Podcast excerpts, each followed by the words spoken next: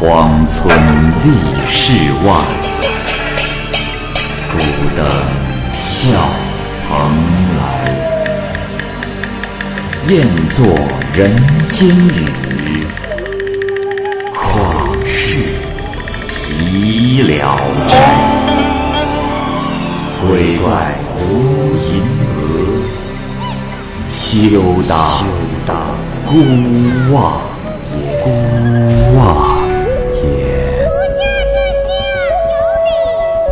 白话《聊斋故事》，《聊斋故事》之张阿端，蚂蚁播讲。魏辉府的妻生，年少但为人温和，有胆量，凡事由着性子，敢做敢当。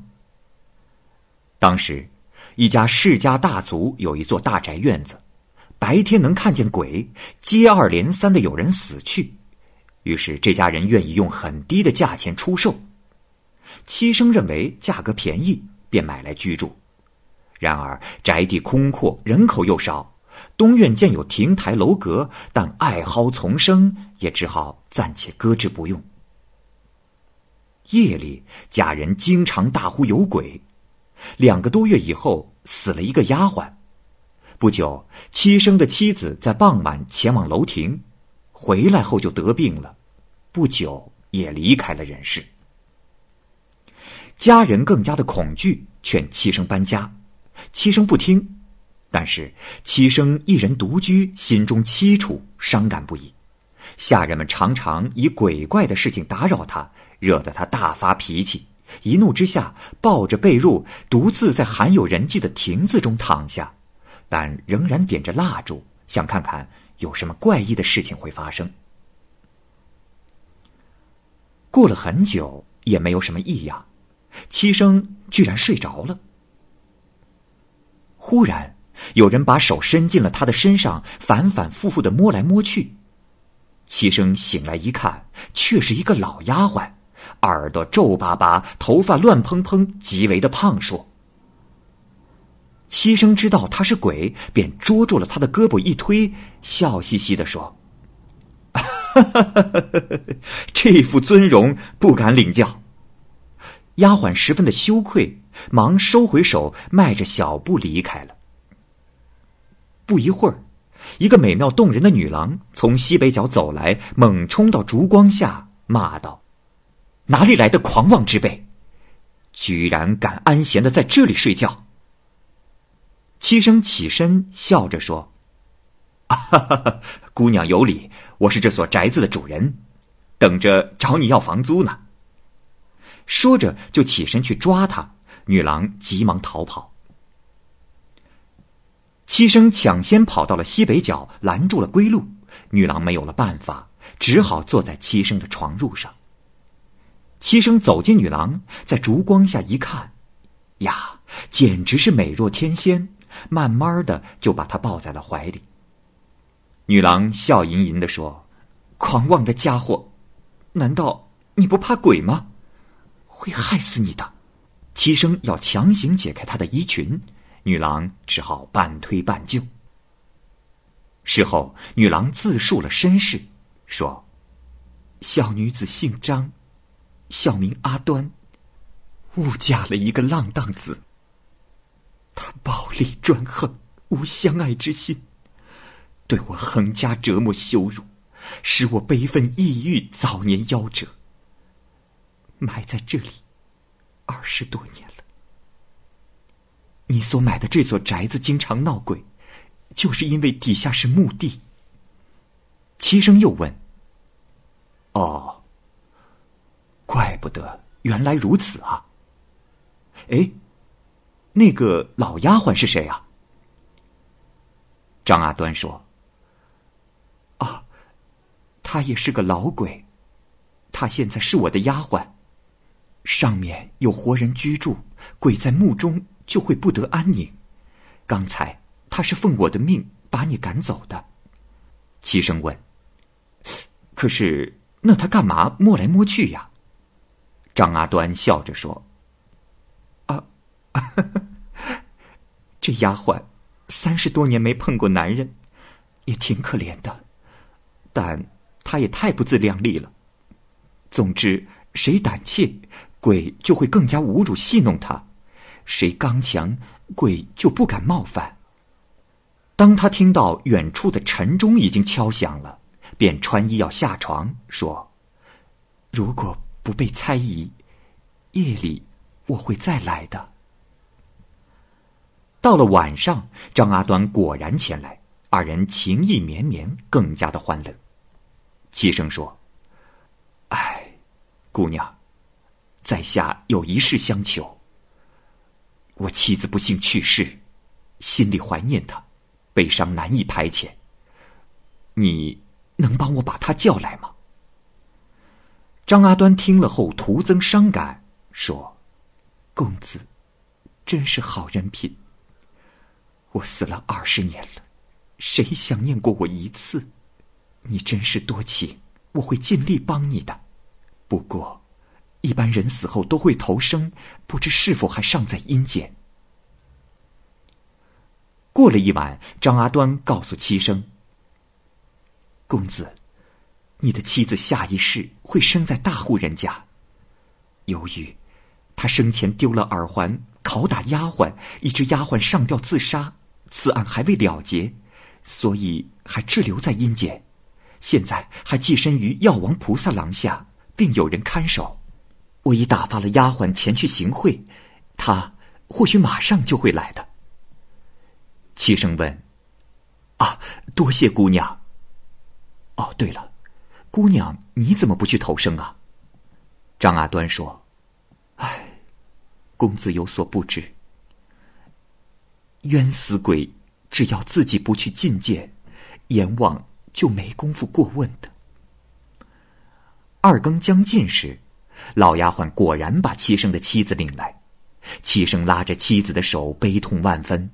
妻子眼含泪水，泣不成声。张阿端告别要走，说：“啊，公子，你们夫妻叙叙久别之情吧。”我们，我们改天夜里再见。七生十分关心的问妻子：“丫鬟自杀那件事。”妻子说：“相公，没事儿，不要紧，快结案了。”二人上床依偎拥抱，亲热起来，像妻子活着时一样。从此便夜夜如此。五天以后，妻子忽然哭哭啼啼的说：“相公。”明天，我要到山东投生。自此长久分别，该怎么办呀？七生听了这话，泪如雨下，万分的悲戚。张阿端劝解说：“公子，我有一个主意，能使你们暂时不分开。只是……”二人忙问是什么办法。张阿端请七生拿了十串纸钱，在南堂的杏树下焚烧，拿去贿赂押送头生的差役，使他迟行几天。七生照办了。到了晚上，妻子前来说：“啊，幸亏端姑娘的主意，让我缓刑十天。”七生大喜，不让阿端走，留他同床。从日暮到破晓，唯恐欢乐将尽。就这样过了七八天，七生的妻子因期限将满，夫妻二人彻夜痛哭，再次向阿端求救。张阿端说：“哎呀，这情形很难再有办法。不过，不过还是可以再试试看，但恐怕没有明钱百万是不可行的。”七生如数烧了纸钱，张阿端前来高兴的说。啊，公子有喜事！我让人跟押送投生的差役说情，起初很难说通，不过后来看到这么多的钱，才有些动心。现在已经让别的鬼代为投生去了。自那以后，白天二人也不离去，让七生挡住门窗，整天点着灯烛。就这样过了一年多的时间。张阿端忽然得了病，神志不清，烦躁不安，像是见鬼的样子。七生的妻子看了后说：“这是鬼病。”七生说：“啊，这端姑娘已经是鬼了，还有什么鬼能让她生病呢？”七七说：“相公，你有所不知，并非如此。人死后会变成鬼，鬼死后会变成剑。鬼怕见，就像人怕鬼一样。”七生想给张阿端请巫医，七七说：“哎呀，相公，鬼的病怎么能用人来治？我的邻居王老太太是阴司的鬼医，我倒是可以去请她前来。只是，他家离这儿有十几里路，我脚下软弱无力，不能走路。麻烦相公烧一匹草扎的纸马。”七生依言而行，纸马刚烧完。就看见丫鬟牵着一匹黑棕黑尾的马来了，在院子里把缰绳交给了妻子，妻子骑上去，转眼就不见了。没多久，妻子和一个老妇人骑着一匹马回来了，把马拴在廊柱上。老太太进屋按住张阿端的食指进行诊断，接着端正的坐好，头不停的颤动，接着扑倒在地。过了一会儿，跳起来说。呵呵呵，我是黑山大王，这姑娘病得非常严重，幸好你是遇见了我，福气可不浅呐。呃，这是报业之鬼造成的祸患，没关系，没关系，只是我要治好她之后，你可得好好的报答于我，啊，呃，我要一百锭金子，一百贯钱，一桌丰盛的酒席，一样都不能少。七七一项项的高声答应下来，老太太又倒在地上，不久苏醒了过来，向着病人呵斥了一番，这才结束了。之后老太太要走，七七送到门外，把马送给了他，他高兴的离开了。进屋来看张阿端，似乎在逐渐的清醒，二人非常的高兴。慰问之余，问他原因，张阿端忽然说。我恐怕不能再到人间了。每每一闭上眼睛，就能看见冤鬼。这是我的命啊！便流下了眼泪。过了一晚，病得更重了，蜷缩成一团，打哆嗦，还神志不清的说看到了什么东西。他拉七生与自己一起躺下，把头埋在七生的怀里，似乎是怕被谁捉住。七生一离开，就大声尖叫个不停。就这样，过了六七天，夫妻俩束手无策。恰好这一天，七生有事要外出半天，回到家里就听见妻子的哭声。七生吃惊的忙问出了什么事，却是阿端已经死去了。揭开床上他穿过的衣服，眼前俨然一具白骨。七生万分的悲痛。以活人该享受的礼节，把他葬在了祖坟的旁边。这天夜里，妻子梦中哭泣，七生摇醒妻子，问他哭什么。妻子回答说：“相公，刚才我梦见了端姑娘。端姑娘来说，她的丈夫变成了见鬼，对她死后不守妇道很生气，愤怒的夺走了她的生命。他请我。”给他做道场超度他。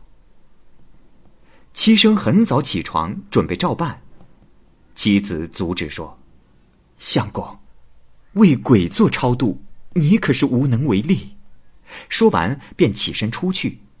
过了一阵儿，妻子回来说：“，我已经让人请了和尚来，请先烧些纸钱作为花费。”七生依言而行。太阳刚刚落下，僧众就已经到齐，敲锣打鼓的做法事，与人事差不多。妻子不时的说，声音刺耳，而七生根本听不见。做完道场后，妻子梦到端姑娘来道谢，说：“谢谢二位的大恩大德，冤仇已经消除，我将投生于城隍的女儿，请姐姐转告七生。”妻子在家住了三年，开始的时候家人还有些害怕他，时间长了也就慢慢的习惯了。七生不在时，家人就隔着窗户禀告家事。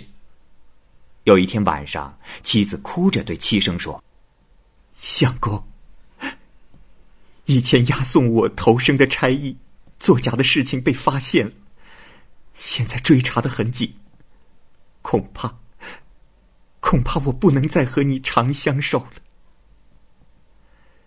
几天以后，妻子果然生病。他说：“由于重情于你，我只想为鬼，不想再做人。现在即将永别，莫非是命运使然吗？”齐生惶恐的问：“怎么办？”妻子说：“相公，这次没有办法了。”齐生问：“娘子，娘子此去要受责罚吗？”妻子说：“相公，相公不必担心，会责罚于我，但不会太重，因为偷生罪大，而宁死不愿生是小罪。”说罢不动了，再仔细看去，面容和形体渐渐消失不见。七生时常独自在荒庭中，希望能够再次遇见妻子，却再也未能如愿以偿，也就死了心了。